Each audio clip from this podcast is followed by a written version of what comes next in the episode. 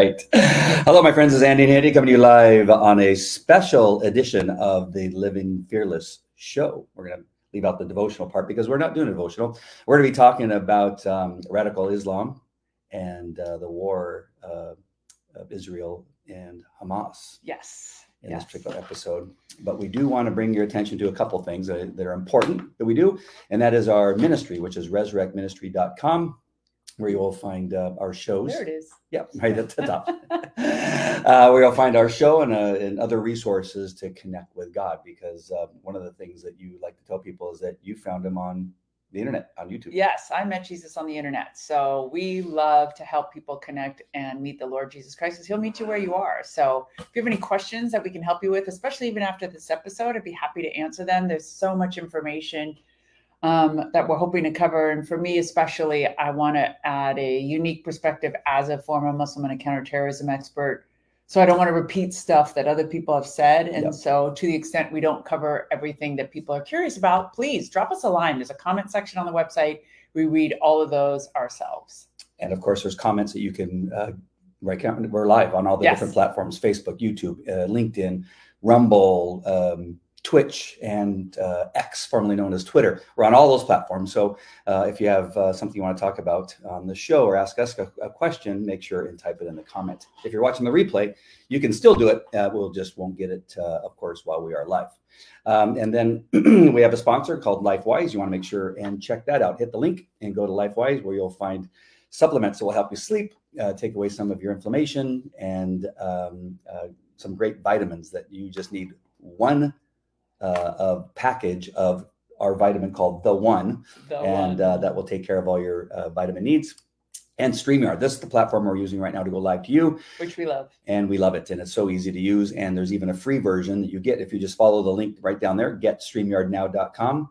Get StreamYardNow.com. Make sure and use that link because it's tied to our show, and we will get um, credit for you visiting based on that link. Um, and so before we get started on actually talking about um, all the things that we need to uh, address in regard to Islamic, uh, uh, you know, terrorism, the war, is that I think it's important because not everybody that's watching has watched us for several years. They may not know our story and, and where we come from and and maybe why you should even listen to us uh, on these issues. Uh, but most importantly, I think it's important for people to know a little bit about your background, Hedieh my wife, by the way. That's the first, first and number yes, one. We have different last names. Sorry, that's just that's my pen name. That's what I got. Um, I write under that name, and so we just never changed it over. And then there's this ongoing debate on what name I should change it over yeah. because half of his family's Falco and the other half's Jimenez. so we actually never come to a conclusion. And Hedieh Jimenez or Hedieh Jimenez sounds so funny to mm. me. Um, nonetheless, yes, we are married. Uh, I um, was a devout Muslim for 20 plus years. And in that experience, I lived in Washington, D.C. I worked for the government. I was a federal contractor. So I've worked under five presidential administrations in every branch, every federal agency that you can think of in the alphabet soup. Mm. Um, I traveled to 37 countries in the last 10 years of my career and that's um, so that's what i did i was um, investigating researching writing coming up with solutions to prevent terrorism in the united states and abroad uh, based on my being embedded in a muslim community. So i wasn't faking it. Um, i wasn't faking being a muslim though some people accuse me of that. Uh, but it was they went hand in hand. So that relationship, my belief system, my desire to protect this country, were um, were were tied to one another. And so I kept trying to find solutions to the problem because I wanted to protect my community and I wanted to protect this country. Until I met the Lord Jesus Christ, and my whole life changed, and now I'm a homeschool mom. There's uh, one part of your story that I, I love to tell people, and, and that is that you knew so much about uh, Islam that you've you tried to warn our government about what was going to happen on 9-11 you tried to tell them that uh, yes. osama bin laden was a problem and they told you that you were crazy not only that i was crazy but why do you want us to interfere in what looks like a marital dispute between one faction of islam and another wow yes a member incredible. of congress said that to me oh you don't want to tell us who um, jackson lee sheila jackson lee oh. Yeah, She's Democrat. still, she's still a congressperson. She was quite senior back then. I don't know if Yeah. she still is. well, that that doesn't stop anybody. Yeah, exactly. She's right up there with the rest of the Tales from the Crypt. So quickly, my background is 21 years of law enforcement. Um, of course, in our area in Anaheim, where I was a police officer, um, although we didn't uh, investigate terrorism, uh, in, well, we did later on. Uh, but uh, we have an area in Anaheim that people probably don't know of. It's called the Gaza Strip. Um, that is just off Brookhurst there between Lincoln and uh, Katella for the most part. Um, but um, detective, uh, uh, sex crimes detective, um, this um, this aspect of my uh, my career, my training, uh, I will address uh, in my discussion when we talk about the difference between people that are in a religion that's based on love and another religion or faction of our society that's based on hatred. And so I, I dealt with a lot of people, especially when you when you're looking at sex crimes and um, and and crimes where people uh, just don't seem to care. Uh, it, it, it, it stems from uh, a little bit of demonic, obviously, uh, behavior, but also hatred. So we'll be talking about that. I also have continued uh, for the last 40 years, uh, been involved in police dogs, but um, also an expert where I testify in court cases. This is valuable in these shows, is because my my daily life involves investigating criminal activity, both uh, on the criminal side of things and the law enforcement side of things, and so that gives me a unique perspective in training and um, uh, experience in investigating things and uh, making sure that we uh, get to the truth uh, at some point. So, with that being said, uh, I wanted to first address something that when Hetty and I met, we were at Calvary Chapel Chino Hills um, separately. We were standing in line for an event called um, uh, Non-Essential, and I, I we, we ended up being in line together and we looked at each other and, and that was it. We've been together ever since. Uh, it wasn't long after we met that I found out that she was a former Muslim and uh, that she'd worked for the government. And uh, I think it was one of the very first things, and I'm not sure if it was during those first minutes that we were sitting at the church or later on that you said, you know, the problem with these wars uh, and the relationships uh, between the United States and the Middle East is that our government doesn't understand. They don't understand um, religious based um, conflicts. Right. And uh, that's why, I don't know, you did, I, I'm going to add this, but that's why we just don't seem to win uh, and don't, Right. and we can't get a handle on it. So you want to go in a little bit more detail about what that means? Well, I, I think it's because they just don't see the world in divine terms. And Mm. so, for every problem, and we see this now in Israel right now, what people are saying to Israel ceasefire, political solution, peaceful solution, territorial integrity, um, divide up the territory, problem will go away. No. When it's a divine conflict, when people are fighting on behalf of God and you don't understand the terms of engagement that they're in, um, then you always come up with solutions that don't work. Hmm. So, you know, everybody thought when you handed Gaza over to Hamas, they would, it, this is the expression in DC, they will moderate. Political power will moderate them. And those of us who know Islamic radical theology are like, no, that just emboldens them. It gives them a base. It's kind of like uh, what happened with the Taliban in Afghanistan. I mean, actually, the Taliban in Afghanistan is a brilliant example. We spent 20 years, blood, sweat, toil, millions, billions of dollars to change that mindset. And what happened? It never changed. Mm. 20 years later, the Taliban has not moderated, has not changed, came into power and is doing the exact thing they were doing 20 years before that. And and for some people that's mind-blowing and for others it's like no, but that's what they told you their doctrine is. It's just like with communism telling them once the communists come into power, they're no longer going to be communists, they're going to become capitalists. What? What? Why? Why would you think that?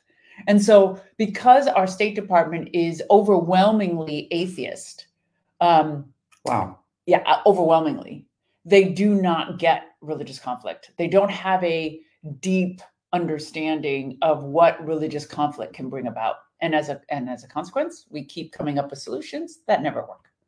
Now, I don't, I don't want to parse your words, as you know, but that's my specialty. Yeah. but when you say atheist, you mean true atheist, not agnostic, not people that have fallen Or out. secularists. Hmm. secularist, possibly agnostic, but Yep. religion does not factor into the equation, In, in any of their thoughts. Not in their policy and not in their solutions. So when you draft policy, coming up with how do we negotiate between the Palestinians and the Israelis, if it's land, if it's always about economics, politics, money, um, and territory, then if you don't take religion into it, then you're never going to get to a solution. But because of what they believe to be the separation of church and state, the inability for the establishment cause to establish religion, which is a very, very minor component, um, they just avoid talking about religion. They avoid doing anything to do with religion. So, uh, you know, one thing I learned uh, from uh, different things that I've done on the internet and, and speaking engagements is we don't want to always assume that our audience knows uh, all the aspects. Some people just turn off the news when something a conflict happens. They just say, you know, I don't want to know what's happening, um, and they they and, and you know it, it it's just some people don't want to follow the news. they don't want to know what's happening. They, they like to be in their little tiny world too. And so I just want to make sure. It gets so overwhelming. we're, we're talking about this is Israel, which is the white part, and the uh, West Bank there, and the gray part, and then we have Gaza, which is a very small part uh, of this uh, area uh, that we'll be discussing. So I just wanted to make it a very clear map so you can see exactly what we're talking about. Gaza uh, has a, a large number of people. Um, when we think about Gaza, the Gaza Strip is one of the most densely populated areas in the world. Over 2 million people live in an area of about 227 square miles. Los Angeles is like 300 square miles. So just kind of give you an idea. There you go. Um, it is roughly as dense as London, England. The population nearly doubled between 2000 and 2020 uh, from 1.1 million to 2 million. And right now, there are over 2.3 million people living there today, approximately 17,000 people per square mile.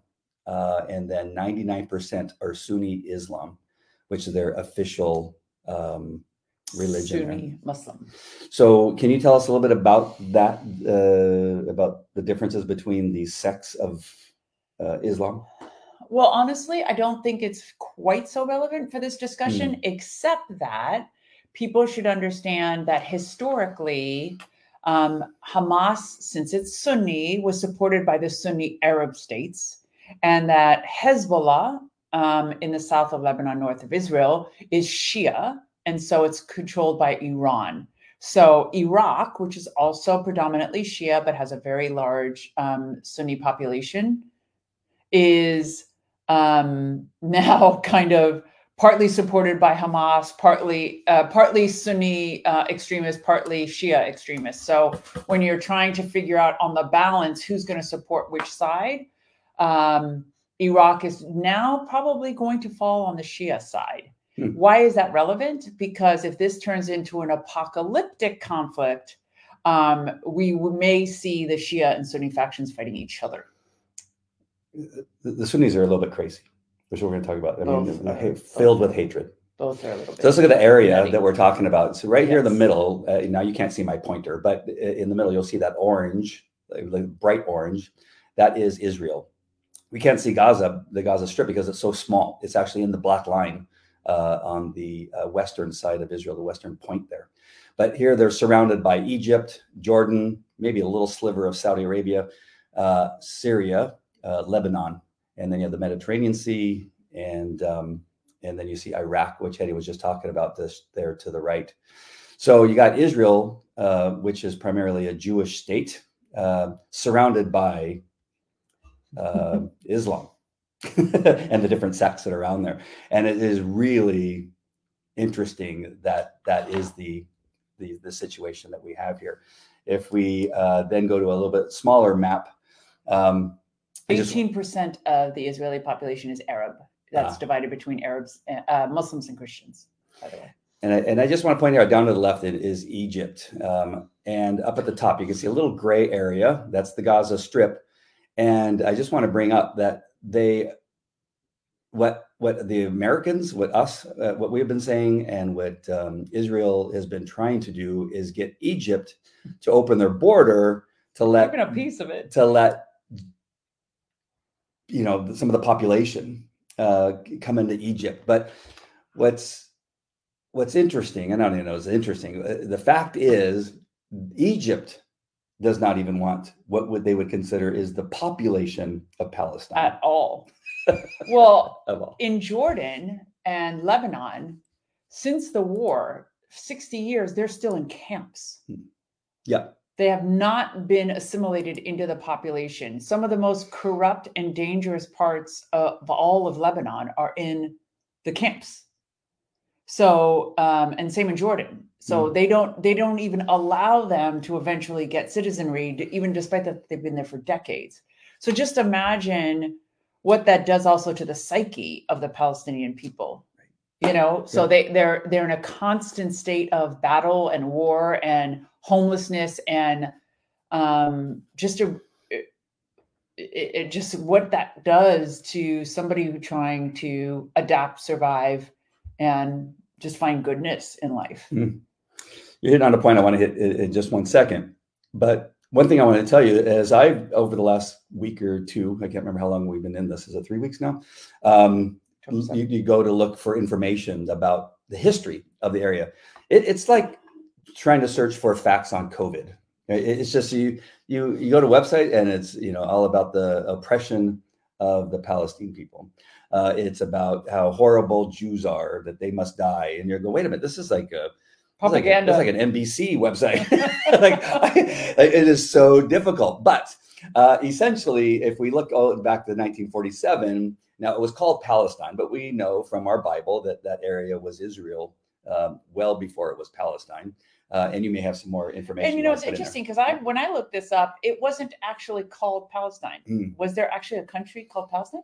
No, I think that No. was the name that they gave it. And now, again, we're getting in an area that we probably neither one of us should get into because we don't have that part of it. it it's hard to find Yeah. uh, you know, some of this information, but it, they just simply changed the name when Israel went away uh, in our Bible, uh, and then the other, the Muslim faith took over. They started to call it Palestine, and that that's the best I got, and so it became Palestine. But then World War II came.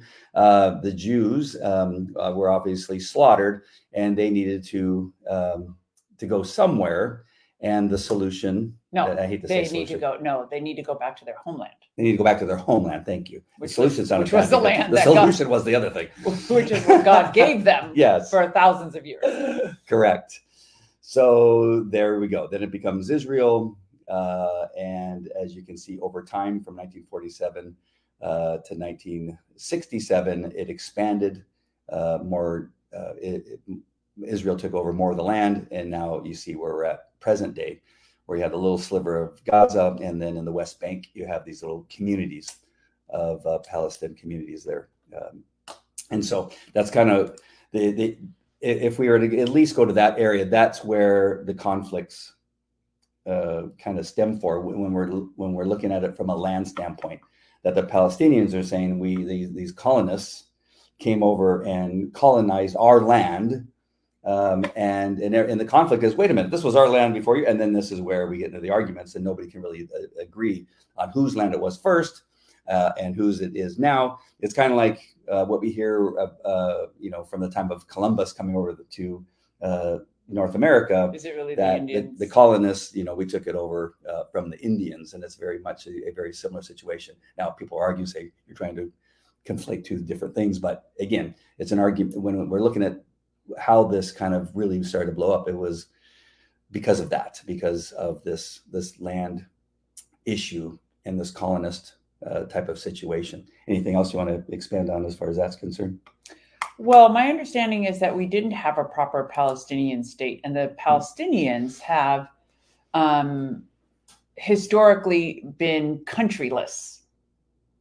So it is it is also an anathema for them at this point to declare. So, um, also according to what we learned as Muslims in Islamic history, was that the settlements that were in Israel, um, the Palestinians were selling them the land. So before this, the creation of the state in 1947, the settlements of Israelis of Jews coming back to that land was land sold by the Palestinians themselves. Mm. So they allowed Jews to resettle. Now there was this overwhelming settlement after the state was established, but at this point, I think it's I think that we've got, when you understand messianic doctrine, Islamic messianic doctrine, then you understand that this is again a theological, a, a long-term theological battle that we're not going to be explaining away in territory Mhm. or politics.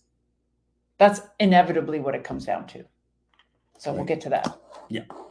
Um, let's get to a couple of our, our people here. We got Carrie News is on, Iris is on. Nice to see you on a Hey, Saturday morning. She's looking forward to what we're And hooked on Jesus. Yeah, we got uh, Carrie again. Thank you for talking about this topic. Uh, and she says, Hadrian was changed from Israel to Philistia in order to remove the memory of Israel. That's a great See. fact. the memory of Israel. Israel, again, being there first. Uh, Hooked on Jesus says, How would you explain the mindset of Gaza citizens that desecrate dead bodies while celebrating Hamas? Is there really any difference between the Gaza Palestinians and Hamas? Great question. we're actually going to get to that. Yes. uh, in many different ways because I, that's really the crux of everything else is uh, as to what makes this different and wait, what makes us different and maybe the Jews uh, in Israel different is so important. Um, so do you want me to get to that part of it? The these slides uh, in regard love in regard to love and hate Whatever you'd like to start there. I think this is important because it, it I have um, obviously seen some pretty horrific crimes where somebody suddenly hated somebody. So crimes of passion, perhaps. Uh, we're watching a show where this lady, you know, she her husband cheated on her in a, in a fit of rage. She thought she was pushing him off the cliff and pushed off his lover the cliff. And in these fits of rage, you have momentary lapses of morality. Um, but we're when we're talking, and this goes a little bit to hooked on Jesus' question, is that when you have have both a hate-filled religion, perhaps, and then constant bombardment of uh, of hate-filled messaging to hate another uh, portion of our community or another religion or another people group, then it, it becomes ingrained in the soul. It's no longer something that comes out of a momentary hatred. This is a this is by design, and it becomes just who you are, becomes part of your makeup. And so, hate when you have this filled hate, and I just put this together. This isn't off of any website, so I don't have anything to refer you to. This um, is just something I wanted to share with you from my knowledge. Is that uh, hate will cause an individual to ignore basic moral behavior. that, the moral behavior doesn't seem to exist with people that have been filled with hate, and um, and it's been again, it's it's altered their DNA. Uh, they ignore truth and facts. And the reason I, want to come back really quick, the reason I wanted to say that DNA is because it, it, there's many thoughts that we are born. Jesus gives us, uh, God gives us a a a sense of morality um, A way of knowing God. a, a way of knowing God. yes. So uh, there's this uh, uh, argument Wrapped in sometimes. How do people that grow up in the middle of the Amazon, you know, how you know, How will they you- know They're going to go to they're going to go to hell because they don't know God. No, uh, God has has made it um, possible for them to have some sense of morality. Signs in the heavens. But when you are bombarded, and we'll get to what happens in Hamas uh, and in Gaza in just a, a bit, but that morality seems to go away. Um, they ignore truth and facts. We see that here in the United States uh, by, you know, just obviously since the the, the pandemic. Um, they kill even the innocent in the name of their cause or belief that that, that no longer matters. That the innocent uh, will die at their hands without even a without without even flinching. Uh, they kill without warning. Uh, they don't say, "Hey, you know, do this or we're going to kill you." No, they just come in and kill you because they've uh, developed this hatred for you, and use of force uh, to get you to, and they will use force to get you to believe their truth. How how often have we been hearing people say, "This is my truth"? right. No, no, there is the truth. You don't. You're you're you're gonna just continue to bombard me with insults to try to get me to believe your truth. Is is kind of their uh, way of attacking things. Now, love, what tends to be the obviously the Christian faith and, and even the Jewish faith, is that um, love will cause uh, an individual to attempt to reason with the opposition, people that don't agree with them. We will try to reason with them. We'll try to share information with them and maybe do go into a little apologetics to try to to share with them um, the truth of something. Um, we also, unfortunately, we begin to compromise in order to bring peace. That happens a lot. Unfortunately, we Which is usually good. yeah yeah, which isn't bad. I'm not saying these things are bad, Yeah. but this is who we are. Uh, we feel guilt for fighting back. Um, and, uh, and and and sometimes when somebody tells us to feel guilty, we go, oh, "Okay, I guess we should feel guilty because now it looks like we're the bad guy." Uh, we will often warn before we fight back. we feed and give water to the enemy uh, because that's what love does. And we often care for the enemy. In other words, if somebody's injured, uh, we care for them. We just don't usually finish them off and say, well, you're going to die anyway. We try to save their all life. biblical principles. And so those are the things that we you got to really take into perspective that again I think people forget. And so when we get into Hamas um, and the Gaza Strip, is that since they're since they've been children, uh, we, I've seen um, video of them teaching small children in elementary school uh, to hate the Jews, hate Christians, and we got it, it's both. It's just not Jews hate the Christians too. And um, it is again is it is a bombardment of this information uh, of hatred. Uh, if you uh, want to, did you want to talk about how uh, Islam also perpetuates hate in, uh, in followers? Yeah, so this is a complicated subject. So I want to. I'm definitely not an apologetics expert. I know um, I have a degree in Islamic doctrine, and I've taken my Christian faith very, very seriously and try to learn as much as I can. So I'm going to try to um, to tell you also about Islamic doctrine from the perspective of somebody who used to be a Muslim and has many family members that are still Muslims. So there is a huge debate, as you can imagine, similar to Christianity, about doctrine in Islam. Um, whether the Quran is supposed to be interpreted literally, whether there should be exegesis, interpretation of scripture, whether scripture has been abrogated. So there's a concept of abrogation, which is scriptures that came in a certain period of time were abrogated, were nullified by the advent of new scripture. And therefore, the scriptures, for example, about war, Surah Toba, the um, chapter nine, that those are abrogated. In other words, the most the the most critical of Jews and Christians are in cha- are in chapter nine, were abrogated by the advent of new scripture to make peace. So these are all based on schools of thought. And so, depending on whether you're educated in Islam at all, or you just are normatively Muslim, like you're culturally Muslim, or you belong to a particular school of thought, is basically what you're going to be brought up believing. And so, let's say the overwhelming majority of Muslims are not educated about Islam.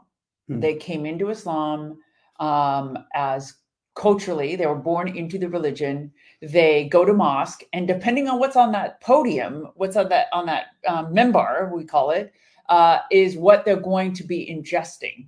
And so a lot of times it ends up being very political. So it's not really truly teaching doctrine. It's teaching about israel and hamas and uh, free the palestinian people and other topics that are just um, definitely not love filled um, and that are inspiring hatred. So um, the let's go all the way over to Islamic terror doctrine. So Islamic terror doctrine, whether it's Palestinian Islamic Jihad, Hamas, ISIS, Al Qaeda, is basically saying there is no abrogation. All the all the verses about war apply now we are at constant war with the unbelievers. Mm. The Jews and the Christians are not Ahli Kitab. They're not people of the book because they have engaged in polytheism. They accuse even the Jews of, of uh, worshiping, of calling Ezra, the prophet Ezra, the son of God. So they basically say everybody is a polytheist, is a pagan. So there are no Ahli Kitab, people of the book. And therefore, we are in a constant state of warfare because the peace treaties have been broken. And as a result, we're in war doctrine. And basically, we're in a war footing. And in Islam, and this goes to the Hooked on Jesus's question, war. War in Islam is not uh, combatant against combatant, at least not anymore, especially according to the jihadists. It is about brutality. It's about scaring your enemy. It is about overpowering your enemy however you can. So there are no such thing as civilian populations. There are there is nothing that's off limit. And the brutality, I was gonna um, I was telling a friend of mine that if you think what they did to uh, Israel is new, it's not. Just go and ask Indonesians or Nigerians what they do to their tribal leaders. So Armenians. Uh, say again. Armenians, uh, Christians. Well, but those are Christians. Yep. ask other Muslims what they did when they conquered their territory. Mm. So, in other words, when um, Islamic terrorism came to take over from normative, cultural, moderate Islam, they hung their tribal leaders on trees, desecrated their bodies, pulled out their guts, and left them hanging there for three days until the stench freaked everybody out in the tribe. The, the idea was you will convert or die. And if you die, it's going to be nasty.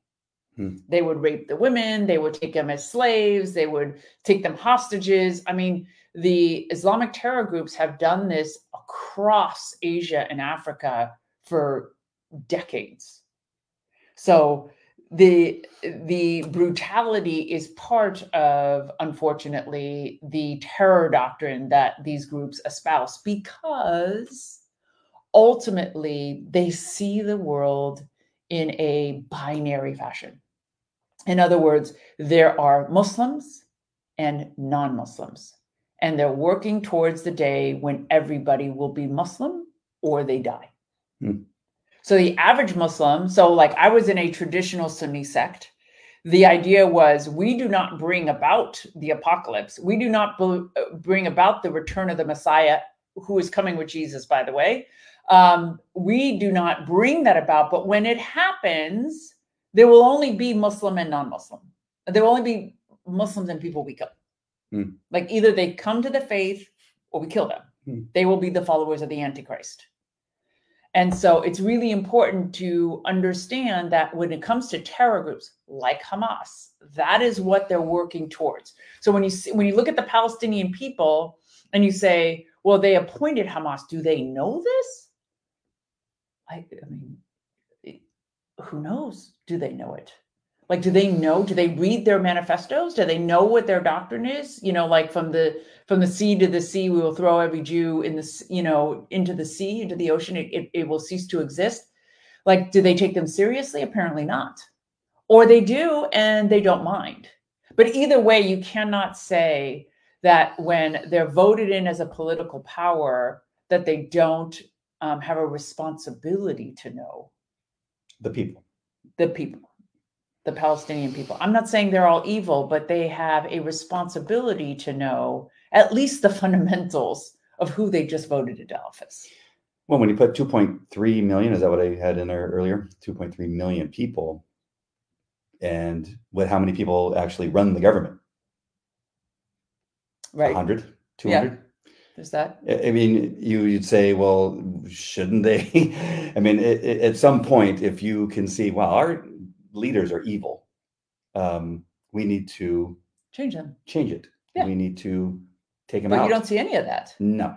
Well, and I mean, like, and I heard Iranian dissidents that have made a brilliant point of saying, hey, people, Iranians, do not side with the Palestinians.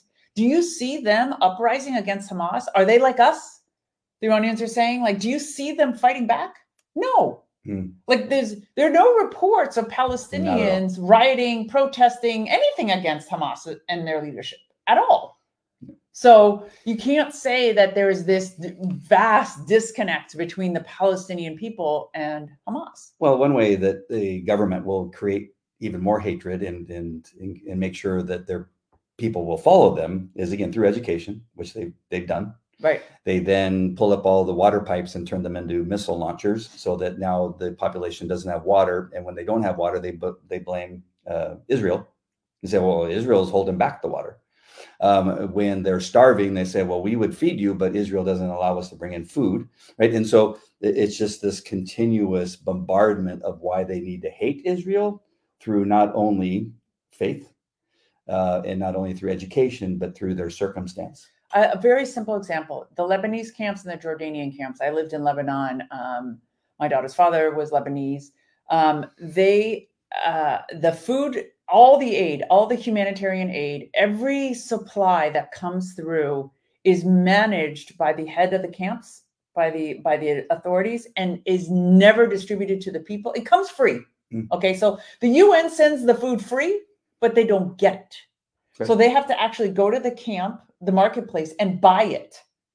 So it came in free, but they have to buy it and they buy it at exorbitant prices. Hmm. People, the big joke in the Arab world was if you want anything from the West, you have to go down to the camps to buy it. You know what I mean? But imagine, imagine that these people are starving, they're homeless, and their their resources are being held hostage and sold at exorbitant prices, even though the world is donating this stuff to them. And yet they do not rebel. Well, there we go. Um, again, we go back to my slide about the difference between love and hate. Yeah. So that they live in a world of hate that, that takes everything from them and blames it on somebody else. And yet we still continue to give. Now, I'm not saying Joe Biden is a, a loving man. However, he did go to Israel. And then while he was flying back home, gave um, Hamas, well, Palestinians, $100 million. But their, the, the defense uh, um, uh, presser uh, he admitted, he goes, well, yeah, it, it- there's a good chance that Hamas will take that money and use it for evil. But yet they still continue to give it. But it- And what, let's point out, Yep. Israel asked us to do that. right, So it was the generosity of both nations. Israel just didn't want to do it. And they said, Can you guys be responsible for the humanitarian relief? And we said yes. Yeah. But those are again Christian principles to feed our enemy. Um, and you, you- we're not gonna we're not gonna stop who we are. Is there any point in your history um, there in in all the different places you were at uh, in Washington D.C. where you just simply say, "Listen, um, you, you just can't keep doing that"? Is it is it like in our like, all the it time. is it and so like you're going you're you continue to do this thing. If you want to win we we have to be a little bit more cutthroat. The bible doesn't say that it, when we are under attack that we can't be cutthroat. That we can't respond. that we can't respond accordingly. But yet we still think no we gotta eh, we gotta give them some food. We gotta give them some water. Uh, it- when we're talking about after everything we laid out of why the community has not risen up is because they're indoctrinated. They, they've been brainwashed into believing what their government tells them is the truth Kind of like the left. Yep. Yeah. It's exactly that's how I was going to end this whole thing. Yeah. is that um is that okay? Wait, it, there's nothing we can do about this right now. We know So it's going to look bad, but we have to stop giving them food. We have to stop giving well, them so water. this is what I was thinking to myself. That's what Yes. it- it- this is what I've been grappling with for days now. Mhm.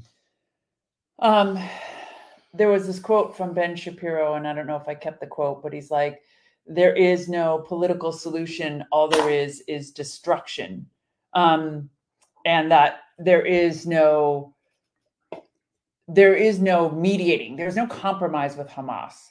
But if you take us back to um, uh, the you know Wolfowitz and um, the time under uh, W under Bush, when we went in with shock and awe into Iraq and Afghanistan, we leveled those countries, leveled them, uh, and we didn't eradicate terrorism, Yep. and we didn't solve either of the problems that we were looking to solve. So because he left the population as a whole. well we couldn't control the population Right. i mean the funniest i'm sorry it's not really funny but it was it was somewhat entertaining um, i was in many a war room in uh, the pentagon before we went into iraq and there were these whiteboards of the board of education energy and who we were going to stick in these slots and then right after the war and the shock and awe campaign they couldn't turn on the electricity like literally there was no electricity because when they were taking out the Ba'athist, when the Ba'athists ran, which were the people under um, Saddam Hussein, nobody knew how to run the power plants. like the like the simplest infrastructure things just collapsed. So it, I mean that's just indicative of how hard it is to take over a country. Um, I was in Afghanistan when we tried taking over um, Afghanistan, and that was a that was a real crap show um, and we still never accomplished it. Hmm. So, what is Israel's solution? Like, even if they level, if they level the Gaza Strip, they will not eradicate Hamas. Do you have a, um, any ideas of why during President Trump's four years, through the Abraham Accords and all these types of things, that he was able to keep the lid on these warring nations? What what what's what's the difference? I, I have some you know ideas, but I, not enough that I could probably articulate. But it, it- it's there's there's got to be a way because he was able to do it for four years, and I that, I know that doesn't seem very long, but it's very long in our history of Well, Middle East. let's let's clarify. So we did have ISIS when he came in, and he went around bombing the hell out of those parts of um, Syria where ISIS was entrenched. He sent more troops um, to try to solve that problem. And then, if you recall, when Bashar Assad had um, planned to attack, I can't remember what part of um, ISIS or it was in Iraq or it was in Syria that he planned to attack. Trump blew up the airport. Right. And he's like, I'm telling you, you do that again, and I'm going to knock you into next Tuesday. Um, and I think he also said, I'm not sure if it's the same leader, but he said, I, "Here's a picture of your house." He Oh, showed him a picture. He showed him a picture of his house. he he said, "What his kids playing in the backyard. I he goes, "You see this? It's he's like a mob, a mobster. yeah. see this? and and that's something that people in the middle east understand they understand brute force they understand a man who stands by his word. And i tell people the similar story where mike pompeo said when he went into egypt he said hi my name is mike pompeo and i'm a christian. Um, and they had a tremendous amount of respect. They're like he's a baller. Like he just announced in the middle of a muslim country i'm a christian. Right. i'm a believer. Um, and so I think that definitely had a positive effect. Um, people thought of W that way too because of the invasions. People thought he meant business when um, he went into war. And I think what happened after that was that the politics stepped in and we were trying to find diplomatic political solutions to problems because we just became neo imperialists. Hmm. We just invaded, but didn't have the stomach to actually establish a country. Right. We're like, wait a minute. This is supposed to be like Germany or Japan. We're like, wait, we're not. we we do not have the stomach to do that all over again. Right. And then we left. It's like a football So- game. You're, you're playing hard until you get to the 20 yard line, uh, just a little short of the end zone, and you decide, Yeah. "No, we're just going to do nothing. right i'm not going to do that you know like i don't i don't want to be an invader i don't want to Yeah. be an imperialist Right. well then you shouldn't have decided you're going to level the country um, and i think israel's grappling with all of these questions so if they level gaza are they going to go and occupy it are they taking it back over in other words you know i mean these are the kinds of hard questions. So there are no easy answers when people say you know why isn't the ground invasion started? They're scared. There are all these tunnels. People are going to die in the tunnels. There's you know miles and miles of tunnels. But it's also what is our end game? Yep. and meanwhile i think it's really important to understand that the muslim world and the christian world we're looking for the we're looking for the advent of jesus you know the coming Mhm. of um of yeshua. And so they are also so the messianic islamic belief they're also looking for isa to come. And it's in the same region that they're expecting. And so some of the for example when people cite uh, the most the most hate filled of the islamic doctrine they they're citing hadith where he says um the messianic doctrine. Okay it is it is narrated in the hadith the hour will not begin until you fight the Jews, until a Jew will hide behind a rock or a tree, and the rock or tree will say, O Muslim, O slave of Allah, there is a Jew behind me, come and kill him. So it's that's the end time doctrine because the Muslims are waiting for Jesus to descend, not in Jerusalem. They expect Jesus is descending in Damascus and that he's going to come and tell everybody to accept Islam, that Islam is the true faith, and that everybody who does not accept Islam, so it's not quite clear what happens to the Christians, but they do mention that the Jews join the Antichrist. Hmm. And so there's this big battle of Armageddon in the same region in Jerusalem, but each side is calling the other side the Antichrist. Right. So these are the kind of discussions that if you uh, back in your DC days would try to go, okay, listen, uh, whoever you're talking to, I need Right. to explain this biblical stuff. They would just Right. say, you are, Eyes would gloss yeah, over. you're, you're crazy. yeah, But you got to, but they don't want to understand. But these are what the people that you're fighting believe, right, and this is what you don't want or willing to accept and willing to understand. right. Um, I have a question before we, we got a few comments that I want to get to, but you know, going back to our discussion about how Trump was effective over uh, other leaders, is that he really did threaten the leaders. uh, what I understand, much, Showing us at a picture of his house would be very Yeah, effective. yeah. what what's uh, how this has been directed either through um, you know uh, the mullahs in Iran or even even leadership uh, from uh, the Gaza Strip. Those people leading it aren't necessarily even there, and so they're they're willing to tell all these people, "Hey, go over there and and you know parachute in and do all these things," or you know ride in on a motorcycle, that kind of stuff. They they, they have no skin in the game. They they they're happily sending these people in. And so the, the leadership important. it doesn't mind making martyrs of their people, but they they themselves aren't necessarily willing to be a martyr.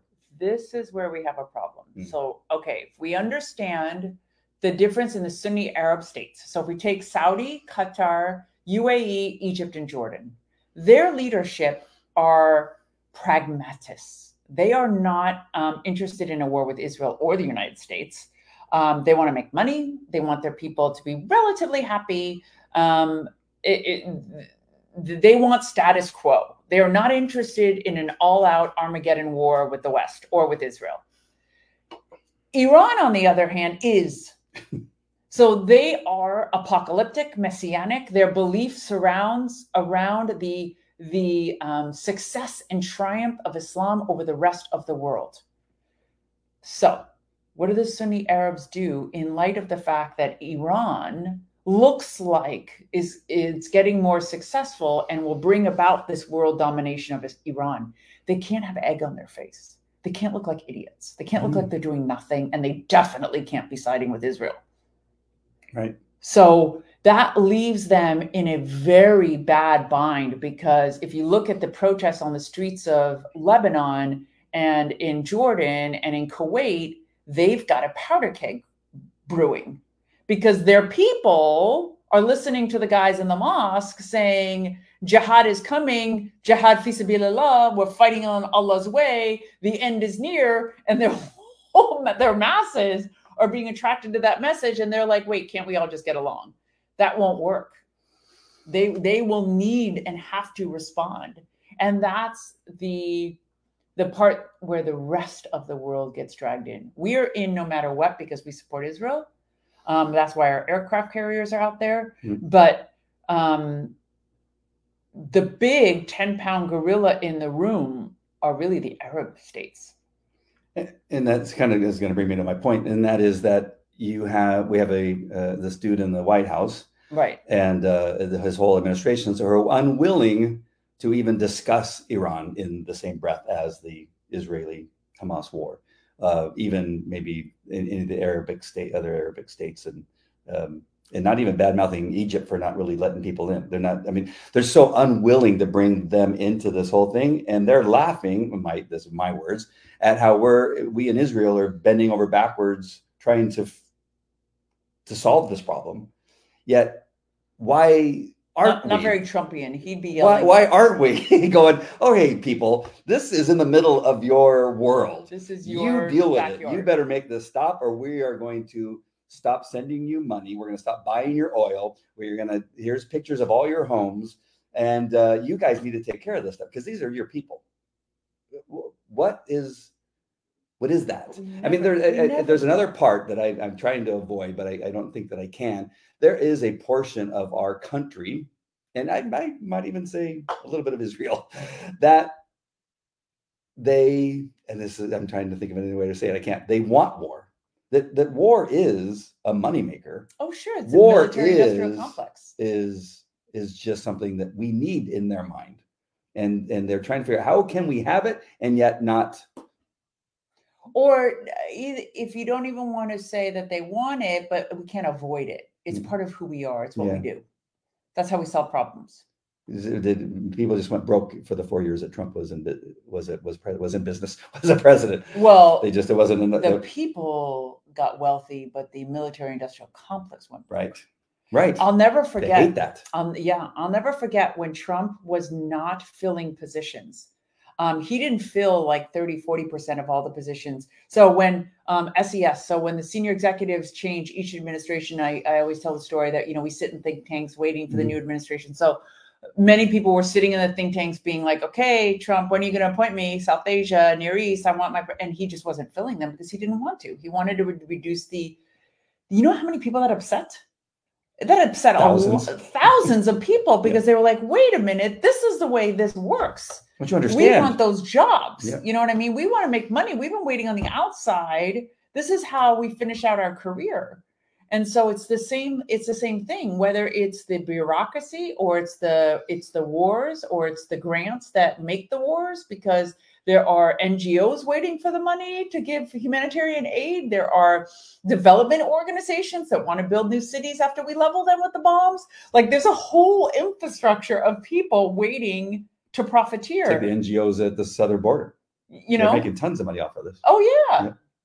the refugee resettlement agencies are making a ton because what? We just increased their quota again. They get you know $5000 for every refugee.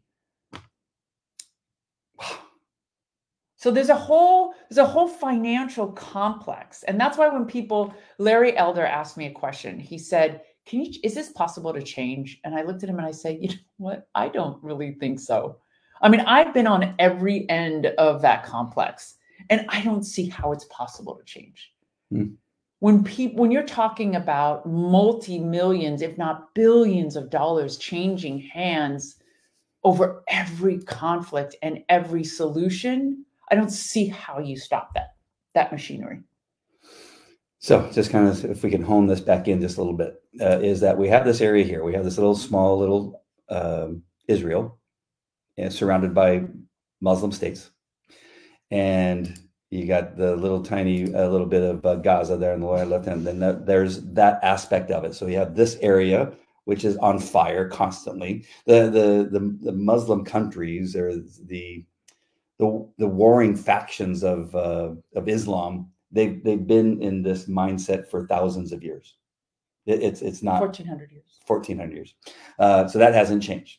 Um, every so often, the lid comes off of the off of the bucket, and fire breaks out, and war breaks out, and then somebody puts the lid back on for a little while. yes Um, so that that is a fact. What our government is unwilling to understand is the biblical aspects of this, or the the, the, the religion aspects of this, theological aspects yes the theological. Um, both and- sides meaning right not Yeah. only ours but theirs and there's either an ignorance to it or just an unwillingness because they're profiting from it. If we and Mhm. um, what they believe to be legal restrictions from dealing with it last part I want to hit before we take off. oh i have another part i want to hit too Oh, we didn't even get to the current modern day the protests the well, that's I think of that, I think that kind of fits into what I'm talking about. okay Um, in because of what you're about to talk about, maybe it's better that you talk about that first because it, it's where I'm going to go with the left because of it with the left uh, is um, is something I think is important for you to probably go first to talk about it. Should we look at the comments first? I don't necessarily want to. oh leave. sure Um, we have Yeah, Rob think- Smith who left, but he says, uh, "I'll watch more later." Blessings. I have a relative. Oh, this is who supports Palestine. Says the Jews hate the Christians and want to get rid of them, and Israel is creating genocide. It's kind of a con- I it's kind of don't a know what to do with that one. Yeah, that's uh, uh, Well, the Jews do. Um, there are many Jews that hate Christians because they believe um, that uh, it- the Holocaust. yeah, but they're not going to fly in by parachutes and cut our heads off. No. type of hatred. No, They not don't like us. No. Yeah, it's a completely different kind. Uh, Carrie says, Um, I couldn't really understand this question. So, Carrie, if you don't mind rephrasing it, um, they consider the book eternal and godlike. It's, it stems from God for them, absolutely. Do they? Don't they either have a duality God or two gods, the book and man? No, I mean, there's nothing godlike about man. So, Hmm. um, they believe that uh, the angel Gabriel recited the Quran to Muhammad. So there was nothing godlike about Muhammad. He heard it and wrote it, and he was illiterate, supposedly. "Oh, oh."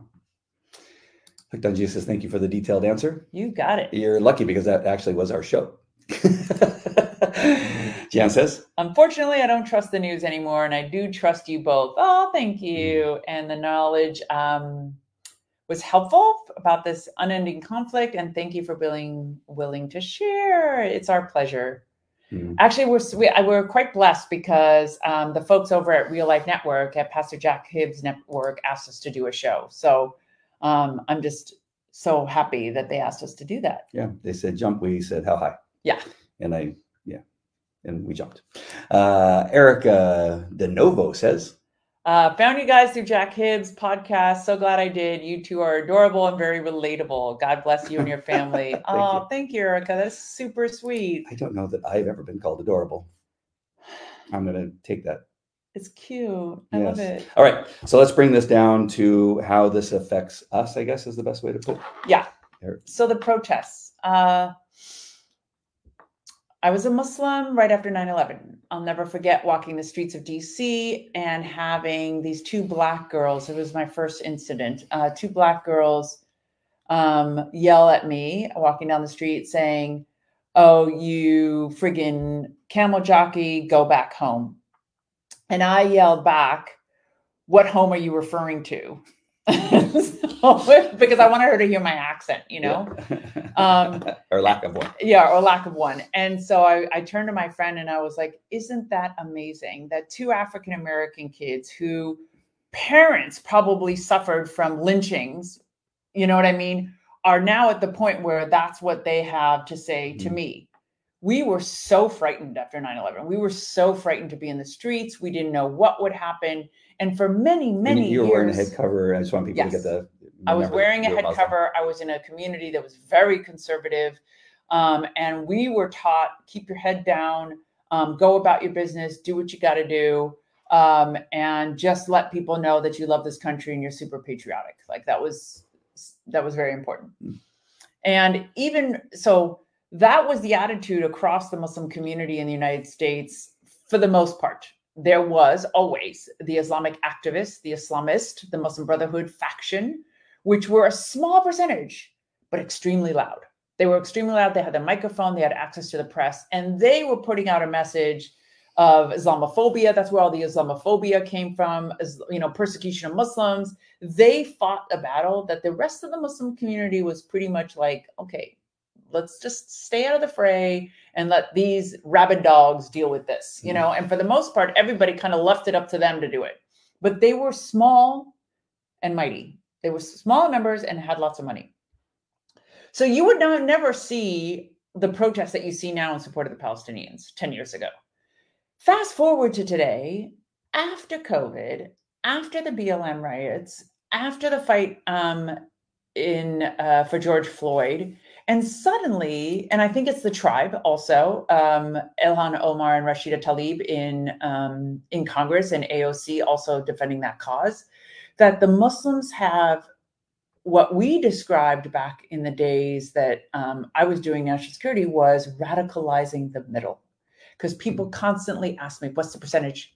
What is the percentage? Is it two percent? Is it five percent? Is it ten percent? How much of the community is radicalized?" And I would say 10%. And then I said, but we're radicalizing the middle. And they're like, what do you mean? How do we, how are we radicalizing the middle? And I was like, well, the more they have the pulpit, the more they're allowed to indoctrinate, the more nobody does anything, the more the radical, the middle gets radicalized. If someone were to ask me that question now, after what I've seen on the, I mean, I walked the streets of LA and I had to rush my mother home because there were thousands of people protesting in defense of the Palestinians in front of the Israeli embassy right outside of Beverly Hills Just two weeks ago. two weeks ago. Unheard of. Unheard of. And it's that's what I define as radicalizing the middle. So if somebody were to, were to ask me now, and not only that, I look at my, my Instagram page is is all Christian. I'm I'm basically just it's all about Jesus. But my daughters has a lot of people from our old life, old friends, and I look at their posts and everything save Palestine, free Palestine. Um, when are you going to liberate the Palestinian people? And I that was unheard of 10 years ago. Right. Because that's what we would consider a moderate community expressing those sentiments. So um, what does that mean for us here in the United States? It means keep your head on a swivel. It's be careful, um, understand your surroundings, um, be aware of your surroundings, be vigilant in um, your friends, your contacts, your children. You know, we had an incident with one of our children where you're just kind of like, you're like, wait a minute, wait a minute. Like, be careful who you choose as friends, be careful what you get involved in. Uh, it is really, it's a different world than it was um, even just five years ago.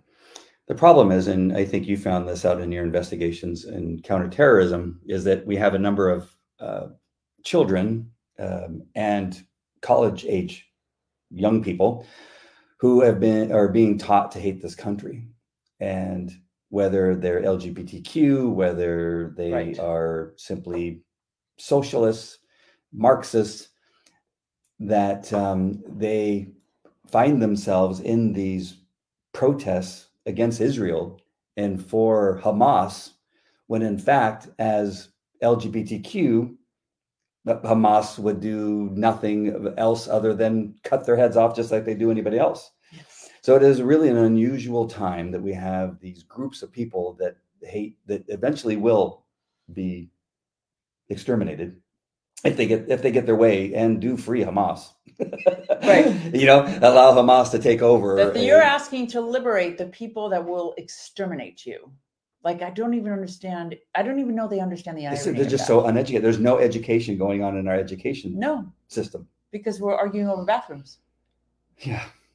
Um, it's, it's just it, it is just crazy. And so now we have the influx of methamphetamine of, of fentanyl um, being added to this thing. We have suicide. We have um, uh, you know psychological um problems being created through again our education system. Not just bad education, but actually creating psychological issues, depression uh, confusion in who they are, not just in sex, but in, a number of other uh, uh, issues too. Um, that uh, we are headed down. I think I want to ask you. This is a question for you. Is that uh, in your experience with all this terrorism and radicalization? And I think you just answered the question. Do you know of any other time where it has been ripe for um, just a demonic takeover in our country and essentially in, our world? Does it seem Well, my point of reference is only as long as my lifetime. Hmm. You know, other than what you read in history. Um, so I know I'm very concerned based on uh, as a former theologian of Islamic doctrine and Islamic extremist doctrine, I'm very, very concerned at the sympathies that the Muslim community is expressing towards violence. That's very, very worrisome because when you are up against 1.2 billion people, uh, even a 5% is a lot of people yeah you know so it is extremely alarming for us to be in that kind of trend and i don't remember in, in as many years as i've been doing this that um, it's ever been that bad. Mm. for sure. So in was- this country especially. It may have been only two or three weeks ago I, I was speaking on another show that i was doing that i was just i still thought that it was necessary for us to be careful when we go into a country like uh, the gaza strip and just indiscriminately begin to start bombing and taking over.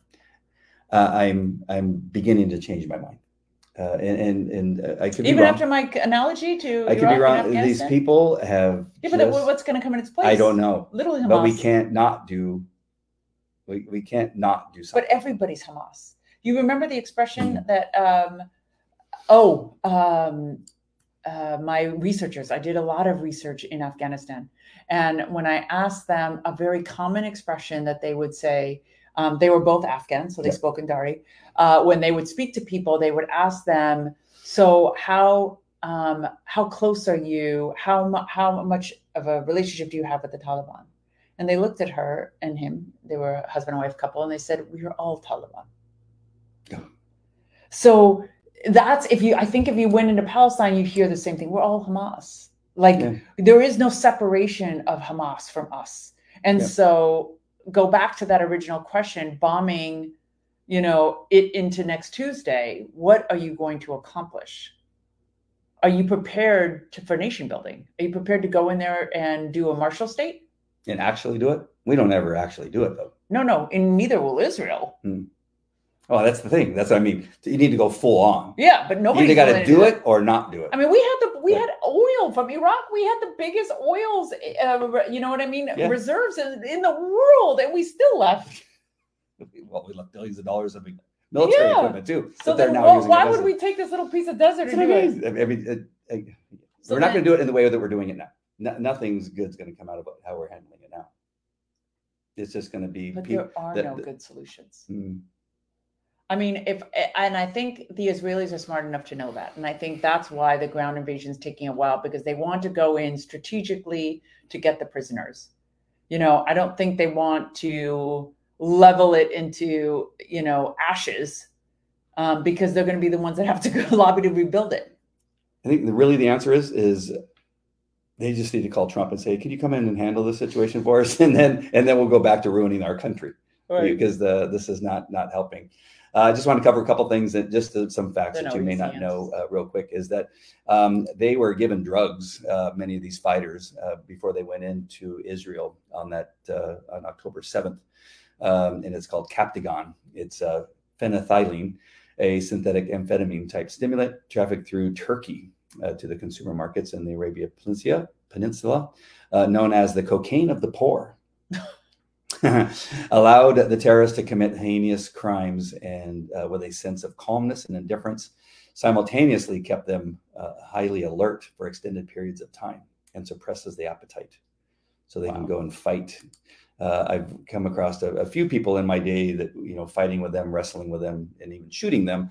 Uh, people on PCP, which is probably fairly Right. similar uh, to that type of thing. It's uh, it's a, a super hero, not hero, a superhuman uh, situation that it, it just really is. It it's crazy that what the body can do when it's under a certain type of a stimulant. But, but dying from a gunshot wound, is, part of it is a is mental. People just say, oh, "I'm shot, I'm dead," and they die. um, people that are on a center, because I know this only because I've seen people that have been high on PCP. You shoot them and they don't die; they just keep going, and it's the craziest thing. And so, uh, by giving them this, you like that show we saw that man that kept getting shot and never died? Yeah, yeah. yeah, he must have been on that stuff. But um, Or no, just having the mental resolve not to die. Yeah, yeah. Let me. I'm going to come back to this comment in one second, and then um, just uh, kind of a little bit of a map, really quick, is that when you hear by sea, by land, by air, you can see where they were able to go. So Gaza Strip obviously is along the Mediterranean Sea, and north uh, from uh, the Gaza Strip, they were able to come in and attack a, a city named Ashkel- Ashkelon, uh, and then through air um, is this black line where they came in with parachutes, and that's where they went into. Um, uh, I think it was Netivot. I can't remember which one or Sod, where they um, found those group of kids that were partying uh, at the rave, and the rest are, are those red lines. They came in uh, by motorcycle and jeep and car and that kind of stuff, and by foot uh, to take to go into some of those um, areas of uh, what do they call again uh, kibbutz. Um, Kibbutz. kibbutz and uh, slaughtered those people. Uh, and so these are those areas here. The, oh, Nova Festival, Re'im. There you go. It's there on the right hand side. But uh, much of those people were, uh, much of the uh, Palestinians were high on drugs uh, when they came in there and did that. And so you're not only fighting people that nor- on a normal day are radicalized, but they were high as a kite on something that caused them to be um, superhuman and that's what they were dealing with on that uh, particular day. Uh, many of the things that they did, cut the heads off, the raping, uh, is from their faith. It's not just shooting them. No. They had to do those other things because that's what, at least I read.